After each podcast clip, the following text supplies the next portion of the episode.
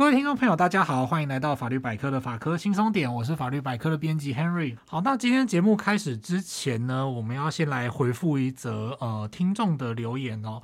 那这听众留言是留言在我们的呃听众问卷里面，他的署名是 Ocean。那这位 Ocean 呢，他有问到说，因为我们应该是他听了我们的第二集的节目哦，也就是关于这个传染性病的问题。那他有问到说，就是诶，那如果食物上，就是说，如果真的被感染了梅毒跟菜花的话，在伤害罪上面，为了就是。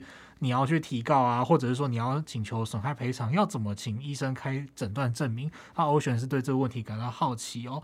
那不过呢，就如同我们在该集节目里面讲的一样，就是说实务上它的确是非常难以证明的。所以说建议就是说，诶，你要找医生去开诊断证明之外，那建议可以去找律师看看，就是说，诶，那实务上到底要怎么去搜证比较好？因为实务上最常呃遇到的问题就是说，你那个因果关系很难证明嘛，就是说你到底是被谁感染，这因果关系。还蛮难证明的哦，那所以就是呃，因为这个 Ocean 对于这个问题呢是有相当的呃好奇，所以我就想说，哎，那我们现在这个地方回复您这样子，那希望这个呃回答就是说，虽然说去找律师之间，这个回答听起来好像有点。空泛吗？不过因为每个个案的状况都不太一样，还是建议您就是说，诶，如果您真的对这个问题感到好奇的话，可以去问问看律师这样子。非常感谢您的收听，那我们接下来把时间交给 YT。嗯，我是插画设计 YT。那我们接续上一集嘛，今天我们就是来延续讨论跟身份证相关的犯罪问题。对，没有错。那呃，我们上一集是聊到说关于身份证它这个。作为我们的身份证明文件，对，那它其实实物上真的是非常重要，就是我们会有一些必要场合是一定要用到身份证嘛。嗯，那相对来讲呢，就是伪造身份证这件事情，它就会变得是一个其实还蛮常见的哦。就是你为了要去假装要去开户啊，还是什么样之类的，就是你会做到很多事情是。呃，要伪造身份证才能做的，对，某种程度上，他就是很容易鼓励大家伪造啊，他很容易牵扯到犯罪。说实在话，嗯、那再来呢，就是说，第一个就是我们刚刚要讲的，就是我们本集预计讨论的，就是伪造身份证的刑责跟案例。那再来呢，就是说，取得他人身份证之后，如果你是基于正当的理由取得他人身份证的话，你必须要做哪些事情？哦，这这些事情是需要注意的。那再来呢，就是说，如果你是滥用。他人的身份证资料哦，你取得之后，比如说去散播别人的身份证影本的话，可能、嗯、可能会有一些问题哈。嗯、所以呢，我们今天就会来聊这些呃相关的法律责任这样。那像刚刚讲到的第一个那个伪造身份证的，嗯，我真的是十多年前血淋淋的遇到过呢。嗯，对，希望当初做这种破烂事的人，现在报应上身了。对，祝他就是身份证被人家盗用这样子。对 对，总之大家还是要记得，我们上一集有聊到说，建议大家就是身份证影本那个背面条码旁边那串数字，就是空白证啊、呃，空白编号那个，他记得要把它码掉。然后还有正面的换发日期也要码掉，就是还是提醒大家，那如果万一是身份证直接遗失的话，要赶快去办理挂失哦。对，这个很。重要。好，那第一个呢，我们就要来聊聊，就是伪造身份证它有什么样的问题。嗯，我们通常会讲伪造、变造的话呢，它其实在法律上有两个不同的概念。伪造的话是无中生有，你就是做一个全新的身份证。对，对，那变造的话，只是你拿到一张既有的身份证之后，你去。涂改它，然后再把它做出来这样子。嗯、那所以说，它在法律上是不太一样的概念。不过你只要知道一件事情，就是说，呃，你在上面动手脚的话，基本上就是它会符合法律上的伪变造这样。一般人可以不用知道那么清楚，但是呢，呃，就是反正只要动手脚的话，基本上都会有一个呃犯罪的问题。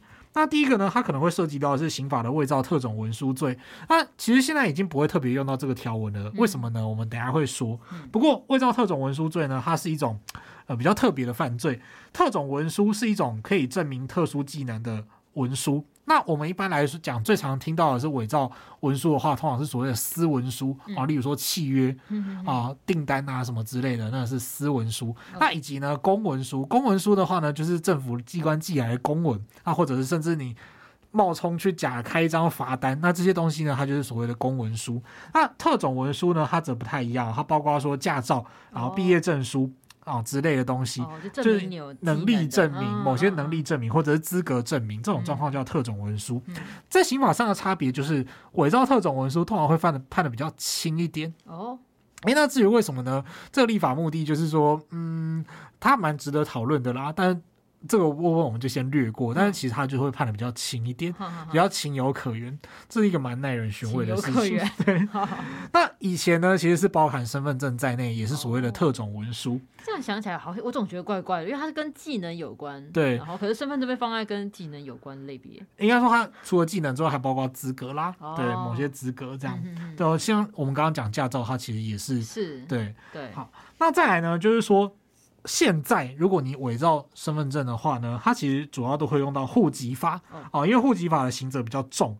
在两千零六年的时候，就是户籍法针对身份证的部分额外做了特殊的规定。所以说，你现在伪变造身份证的话呢，户籍法的规定就会取代掉上面讲的伪造特种文书罪哦，它就相对来讲它是特别法优于普通法的概念。这个是讲给就是对法律有一些概念的人听的哦。那 至于一般人呢，就一般民众呢，你只要想要听懂啊轻松想的呢什么，你就。什么特别法又有普通法，你就哔就是消失就好了。你只要记得，现在就是用户籍法来处理这个问题。嗯，那再来呢，就是户籍法是怎么规定的？哦，它就规定说，如果这个犯罪行为人呢，他是意图要冒用身份使用，然后伪造变造身份证，然后足以生损害于公众或他人，这通常都会是法律上的要件啦。就是说你要。足够对公众或他人有一些损害，嗯、这个时候呢，呃，户籍法的规定是说你会面临最高五年的有期徒刑，或者是拘役，或者科单科就是单纯去罚，嗯、或者是并科就是并罚的意思啦。嗯、最高呢是新台币五十万元的罚金。好，那如果你真的把这个伪造变造的身份证呢拿去提示给别人，好，就是秀给别人看，就是说，哎、哦，你看，就是我就是这个身份证，然后跟我结婚吧之类的。这个提示的过程呢，它就是也一样，就是会被。罚跟我们刚刚讲到一样的刑责，这样子。对，那再来呢？如果不是你自己伪变造，而是你把自己的身份证交给别人来供冒名使用，或者是冒用身份的话，去使用别人交付或遗失的国民身份证。哦，你在路上捡到国民身份证之后就，就哦，那我来用一下，这样 这也不行哈。这个如果足以生损害于公众或他人的话，你会面临最高是三年的有期徒刑、拘役或科或并科，最高就是新台币三十万元的罚金。哦，这个要多注意哦。蛮严重的，所以就是你把自己的身份证交给别人，让他冒名使用，也会有犯罪的问题。对对。不过我在想说，这个要建立在就是你真的是有知道说，哎，对方是要做不法的事情，然后攻击他使用，这样还是有办法。那如果今天我是因为信任他，我可能我不知道他要去做坏事，然后可能他用一个理由来骗我，我交付了我的证件给他，就不知道他拿去做了别的事情。啊，那当然没有问题。这个时候你就是受害者吗？啊、就像我们刚刚讲的，你就是要意图去冒用身份使用，或者是你意图为了冒名使用而去交付给别人吗？嗯、那像 YT 这个问题，就是说没什么关系。例如说，你今天到了一家公司，然后你交出你的身份证影本，或者是说他就就是突然跟你说到身份证，你也觉得很奇怪，但是就还是给他。嗯。然后因为你就是需要钱，虚钱恐急，你就交给他这样。那结果这个不孝的主管他拿去做别的用途，那其实当然就不是你的问题，你就变成受害者。嗯。哦，条文里面还是有规定说，就是那种你是为是不是为了很可恶的目的去做这件事情，它还是有差别的哈。跟一般那种你不知道的情况下被拿去用，还是有差。嗯。那呃，不过呢，就是。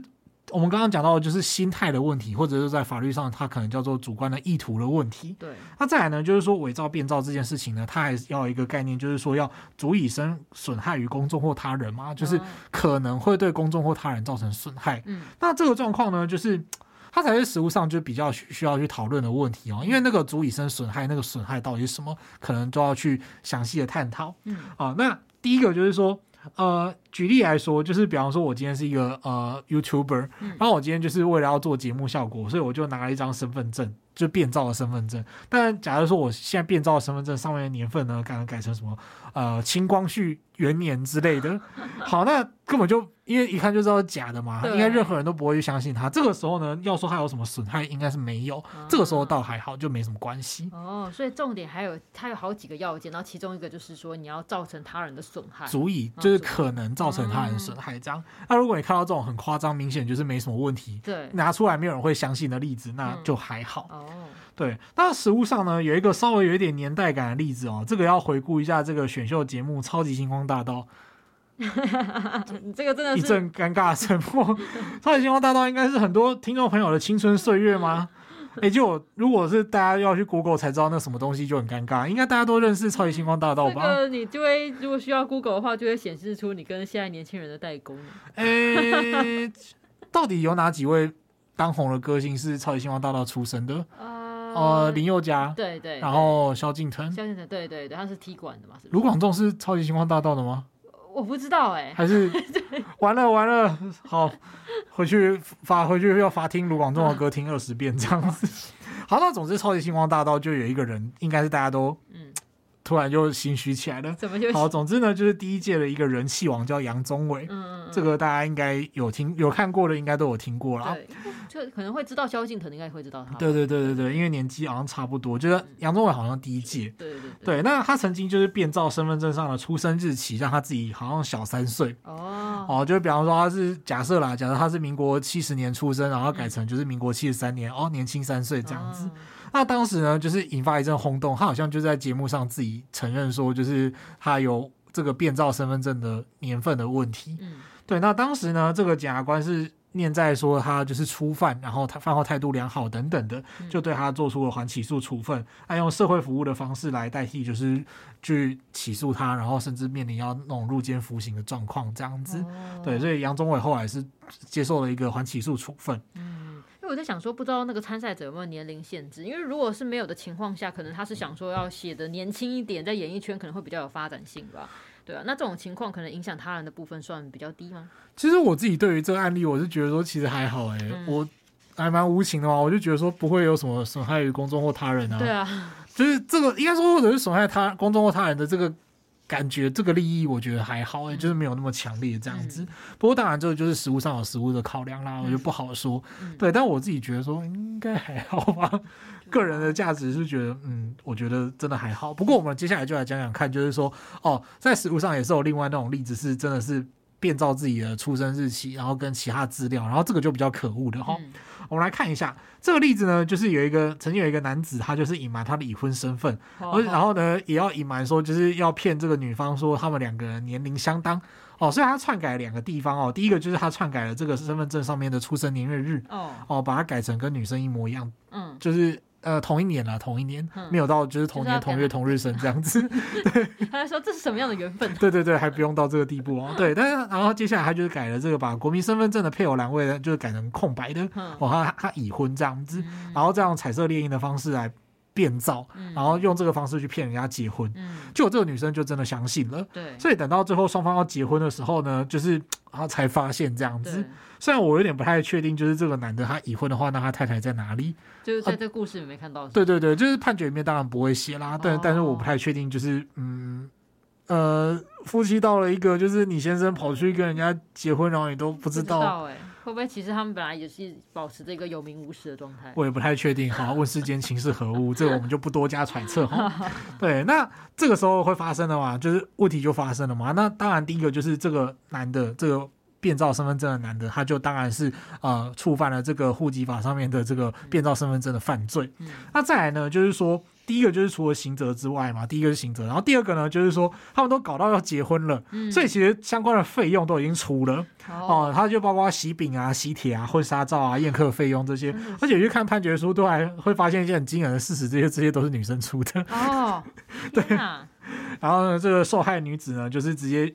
就是依此去请求损害赔偿，嗯，对，然后就是在个案当中，你就要去出示这些相关的，例如说收据啊等等的证据，嗯、对你花了多少钱，然后还有就是精神慰抚金，嗯、对你本来觉得说啊，要结婚，对，找到一个好人要结婚了，就可能你还公布给所有的亲朋好友，对，就都是一场空这样子，所以有精神慰抚金，好，哦、所以各位啊，就是。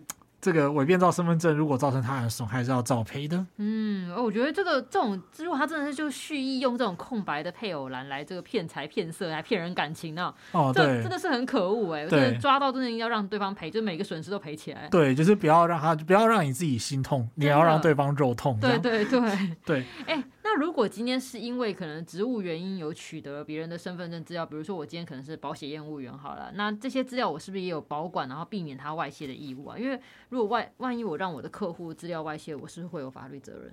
哦，那当然喽，嗯、就是在取得他人身份证的情况，像我们刚刚前面讲的，就是你自己有变造吗？对。那再来就是说，有一种状况是你还真的有机会合法的去取得别人的身份证，啊、或者取得别人的银本。嗯、哦，假设说你是那个电信业者，电信业者就是大家去申办手机门号应该有概念，就是说你。要拿身份证出来给他看，然后交付银本吗？对，我应该没有记错吧？我我印象也是。对对对，那再来呢？就是如果你取得他人的资料之后呢，这个时候就会牵涉到一个很重要的东西，就是个资法。嗯，啊，个资法呢？哦，其实个资法我觉得就是开始讲了，天就会黑一边，所以我们 从开播以来到目前为止，我们都还没有敢碰到个资法的问题，因为它就是非常困难这样。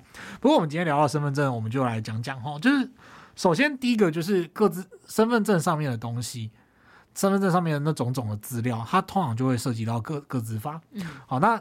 这个我们后话，我们等一下再详细的讲哈。那第一个就是说，我们先来讲，按照个资法规定，如果你取得别人的个资的话，你必须要去妥善的保存跟利用。因为个资跟相关的法规呢，它就有定出所谓的特定目的，跟就是你要去使用这些资料的一个规范哈。它有一些针对，就是说分出他的个人资料类别啊，然后跟他你要使用这些资料的话，你要有哪些特定目的这样子。你可以参考法务部发布的《个人资料保护法之特定目的及个人资料之类别》，哇，它是一个非常非常长的附表，非常的长，所以。各位听到这里，如果你想要去找那个附表，你可能要倒回去，再倒回去十秒、二十秒，再听一次那个东西的全名是什么。那来确保说个人资料的搜集、处理跟利用，它是合法且正当的。那具体的特定规定呢，像是说政府机关它可能出于那种政府资讯公开啊、档案管理应用啊等等的目的呢，去使用个人的资料。那非公务机关呢，就是。简单的就是不是政府单位啦，所以像民间的电信业者啊，或者是一般的公司行号啊，它可能是出于人事管理啊，或者可能出于契约啊。契约的话，还有像我们刚刚讲的租房子，对，或者呢，像是你如果要去外面订房的话，那个旅宿业者啊，那个其实你也要出示身份证影本给他看哈。那这基于这些目的呢，可能去收集、处理或利用个人的资料啊，像这种状况。这边呢，还是有一个呃神秘的冷知识时间要分享给各位听众朋友。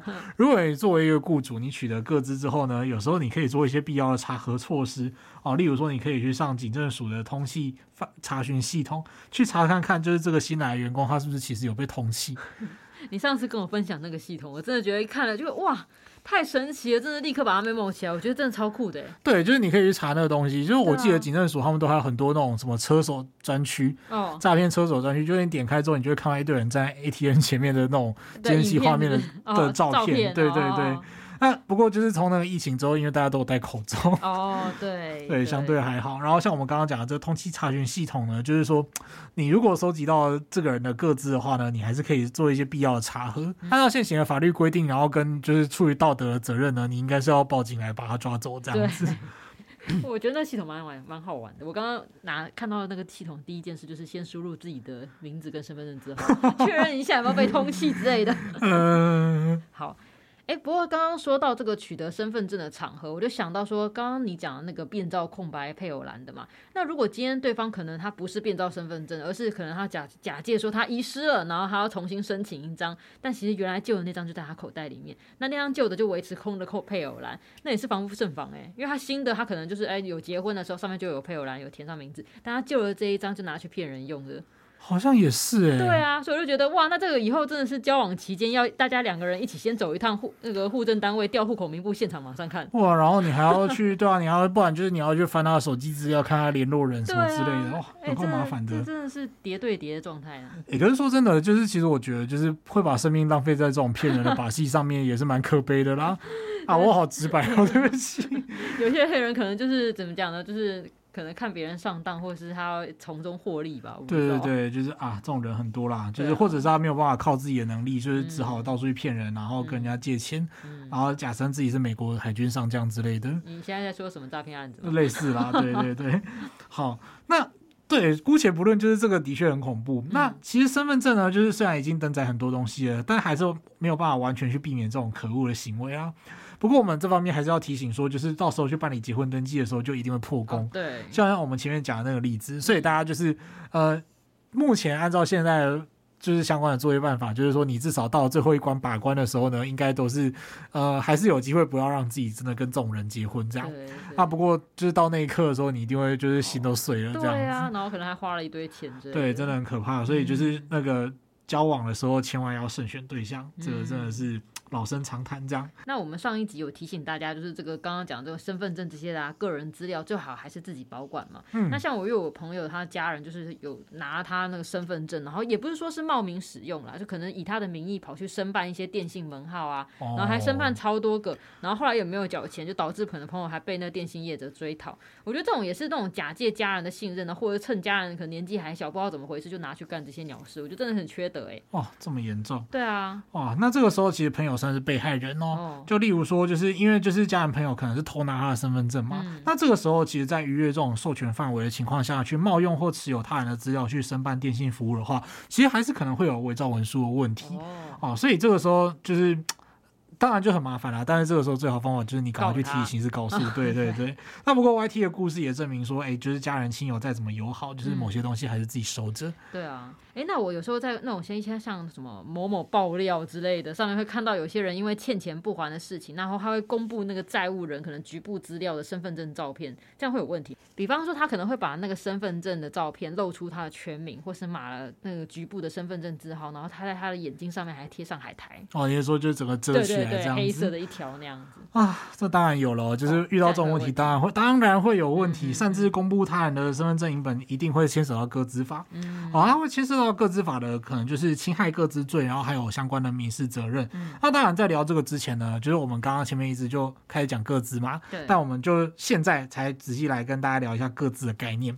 好，那个资其实是一个蛮包罗万象的东西哈。嗯、它指的是自然人的姓名，然后出生年月日啊，统一编号就是身份证上面的统一编号啊，再来呢护照号码，然后个人特征啊，指纹、婚姻状况、家庭状况啊，教育程度、职业、病历。联络方式、财务情况，我听你也说句话嘛，不然我觉得这样听众会 睡着。就是啊，怎么那么长？怎么很多个感觉？哎、欸，这如果以前在高中或国中读书的时候，老师会说把它圈起来，那到时候要要考填词的。哦，对啊，然后就是什么 考试的时候就会出现什么下列什么东西不是各自？A 身份证编号，B 护照号码，对，对，然后 C 脸上的疤什么之类的。哦，拜托，哎，对，就是不用这样背啦，不用这样背。但是呢，就是哦。总归一句，就是各自还可以直接或者是间接识别具体个人的资料。嗯，这些东西我们在法律上叫做各自。嗯，哦，这边其实就是说，我自己其实一直真的觉得各自法很难。然后呢，法院判决标准呢，有时候也蛮就是需值得探讨的啦。哦，哎，所以说，但是现在个人隐私抬头，就是各自法这个东西真的是不得不知这样子。嗯，就你至少要建立一些基本观念，那同时也要注意到，就是不要去侵害别人的各自。所以在遇到个人相关的问题的时候，就是不管你是各自己的资料要保存，或者是你有机会利用到别人资料，都要再三小心哦。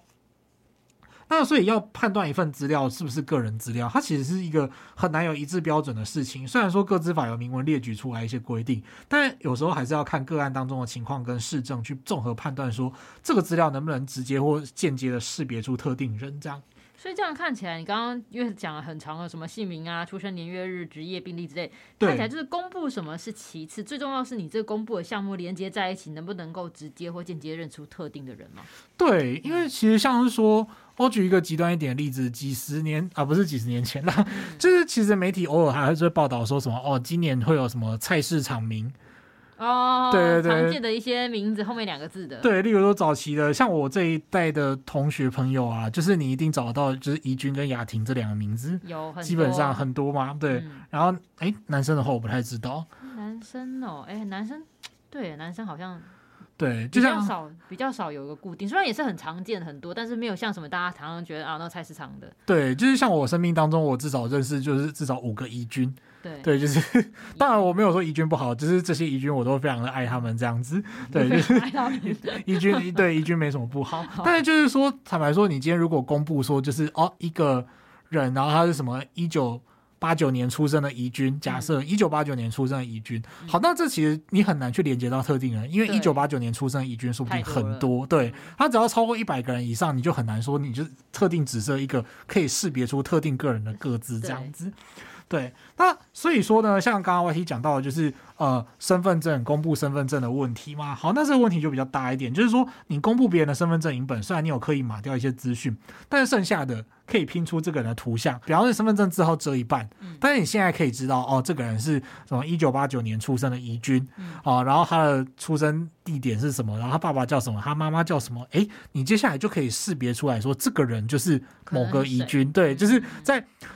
成 千上百个疑菌里面，你就可以开始识别出到底是哪一个疑菌。好，这个时候这个状况就会呃让他可以被识别吗？这个时候就是会碰触到个自法的问题哈。那如果说违反个资法的话呢，第一个就是说在民事上面违反个资法，让他人的个资受受到不法的收集、处理、利用的，或者是权利被侵害的话，当然就是要负民事上的损害赔偿责任。那如果呢，就是你没有办法去证明你具体的损害，就是你个资被盗卖然后被盗用的话，去造成你个人的损害的话，你没有办法证明的话，可以依据。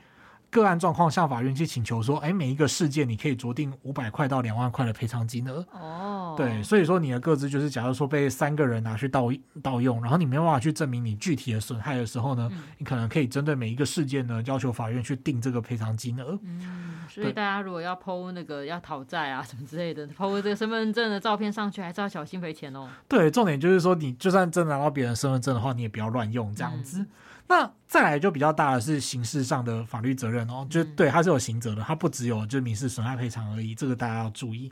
那形式上呢，不管是呃，所谓的公务机关或非公务机关啊、呃，公务机关就是指就是国家啊、政府机关等等。对。那如果呢，你是为了要自己或者是他人不法的财产利益，或者是要损害他人利益的话，违反各资法的规定去收集、处理、利用各资，而且足以造成他人损害的话呢，你就会构成所谓的侵害各资罪。那这个呢，最高是五年的有期徒刑跟一最高一百万元的罚金。哦，要注意，例如说像是哦这种很严重啊，就是你如果是。把，比方说把你的资料卖去给诈骗集团。把你手上持有的个资卖去给诈骗集团，然后诈骗集团就会知道说，哎，你家有什么人啊？然后你几岁啊？然后你可能有什么样的需求啊？等等的，嗯、对你的背景都很了解。对，就是其实现在大家还是要有一个观念哦，就是说你不要觉得自己的个资不重要。真的，真的，哎，我周遭就就有人是这样，就觉得啊，我个资又值不了多少钱。我说拜托，我这很重要。对，这不是你的个资值多少钱的问题，而是你真的就是你很难想象他们会怎么样拿这个来对付你。对对，对，那种东西就是说他可能就会知道你可能现在有什么需求啊，你可能有一定的年纪什么。之类的，他就会根据你的年龄去推波你，就是适当的诈骗讯息，这些都是很危险的事情哈。哎，那所以像实物上就是会有那种很。就是有点糟糕的案例，就是有一些公务员，那这些公务员他们为了他们是可以查各自的，他们有权限可以去调查各自，他们可能会反而会觉得说，哦，来洽公的民众就是好帅或好漂亮，我想要认识他，然后我就知道他的各自之后，我就跟他联络。这个在实务上很多是有被判过刑的。我你这样讲，我好像印象中之前有看过什么新闻之类的。对对对，这新闻其实蛮多的。嗯、好，那既然各自那么重要，尤其你的身份证上面又登载了一堆各自，所以身份证这件事情真的是就是。不得不谨慎看待啦。嗯、那如果你自己真的是因为合法的关系拿到职务的关系拿到别人的身份证影本、身份证资料的话呢，也千万不要就是轻易的泄露或者外流，嗯、只能在法律上有规定可以的情况下才能够去使用它，这是千万要注意的哈。嗯。所以大家就是可能没事不要乱公布别人身份证或各自那一些的。对对对，对。如果对方是因为欠钱不还的话，还是直接上法院处理比较好啦。对对，你就是把它当成是一个呃，比方说你的员工就是偷拿你的钱然后逃走，然后你要去告他的话，你可能可以附上这个影本去当做证据来佐证说他确实是我的员工，我在这里怎么样怎么样之类的。他可能涉及到就是侵占罪等等的，那这些东西你只能拿去当做证据使用，就不能够擅自，比方说在报差公社上面公布说就是这个死人脸的。就是圈圈乐色，然后就是偷我的钱，怎样怎样之类的，这个是不行的哈，这是不行的。哎、嗯，那我有个题外话哦，就是那如果今天是就可能对方自己是公开给所有人看的，比方说他自己的 FB 账号，他也都公开出来，上面有他自己的头贴，有他的账号名称之类的。那我可能今天如果在可能比如说他今天是。在买卖社团，他就是收了我的钱，然后不出货这种人，嗯、我在买卖社团上面张贴他的 FB，告诉大家说，哎、欸，这个买家卖家常常都会这样子，要大家注意一点。那账号本来因为就是公开的嘛，他自己的 FB 啊，那这样也会有问题吗？这个地方要看哦，就是说，如果你心里面其实并没有那个主观的意图是要损害他的利益，嗯、或者为了自己不法利益的话呢，其实你这样去公布的话，实际上不不一定会有问题。你是说，就是我抱持着想要让大家比较受害？对，如果你的心态是这样的话，倒还好。那、嗯、像有些时候呢，就是包括说我连同他的各种各资，然后跟他的社群账号贴出来，嗯、然后我的目的是要说呢，哦，就是这个。这个人就是呃，比方说，我出于诽谤他的目的，或者是诽谤他的商誉啊，什么都好，我觉得刻意要说哦，就是这个人就是，诶，比方说他有什么传说，他有什么隐疾啊，还是什么之类揭露他隐私的事情，哦、那这个时候呢，我基于这些目的的话，我就会违反个资法、哦、啊，因为这些是没有什么正当目的。但如果你的个人目的正当的话呢，第一个就是说你在法律上可能不一定会有呃，就是损害他人。利益的意图啊，所以呢，你可能就像刚刚 YT 讲的这种行为呢，可能就不一定构成犯罪。嗯、不过重点是你这样子公布之后呢，还是主要会在呃后续的法律的程序里面呢去做一个厘清哈，嗯、就是说我也没办法跟你担保说这样子一定是很 OK，所以大家就是千万要记得，得到别人的个资或者是社群账号的话呢，就是不一定要。呃，你有更好的手段，而不是要靠公布公审的方式来处理。嗯、尤其是拿到别人的身份证影本的话，就是千万不要随便公布出来。嗯、即使你觉得你遮掉很多资讯的话，哦，那也是一样。就是说，只要能够拼凑出来识别个特定个人的话，这都会有问题的哈。嗯、那最后呢，就是来跟大家复习一下今天的主轴。第一个呢，就是你的呃身份证真的是要除了要好好顾好之外，也要不要为他。也不要试图对他动手脚哈。对，如果你去伪变到身份证的话呢，你会违反户籍法，然后会面临到就是其实蛮重的刑责。这是第一个。然后第二个呢，就是说，呃，当你是一个合法取得他人身份证或身份证影本的时候呢，你也是要记得，就是说要妥善的保管跟处理，不能够轻易的去呃变造啊，或者是涂改之类的。然后你这样子使用的话呢，其实会有违反个资法，或者是。你同样会有，就是按照户籍法会有变造、伪造身份证的问题，都有可能。那、嗯啊、再来第三个呢，就是说，虽然现在的就是公审的风气日盛，但是如果你真的就是取得别人的身份证影本的话呢，也不要随随便便的把它公布出来。即使你有涂改的话，也是一样，就是说只要你涂改，但除非你早上都涂了黑的，不然你就是只要有办法去识别出特定个人的话，其实都会有违反各资法的问题，这点千万要注意哈。嗯，那我们已经聊了连续两集都在讲身份证的事情，对 对，那如果大家听完以后还有什么疑惑或想知道的，也是欢迎留言给我们。好的，那今天的节目就到这边，记得订阅我们的频道，并且按五颗星。那如果你对于节目有什么建议或想法，都欢迎留言或填写回馈单，让我们知道。如果对生活法律有兴趣，或者是有各种疑难杂症的话，欢迎 Google 搜寻法律百科，就可以找到我们。拜拜，拜拜。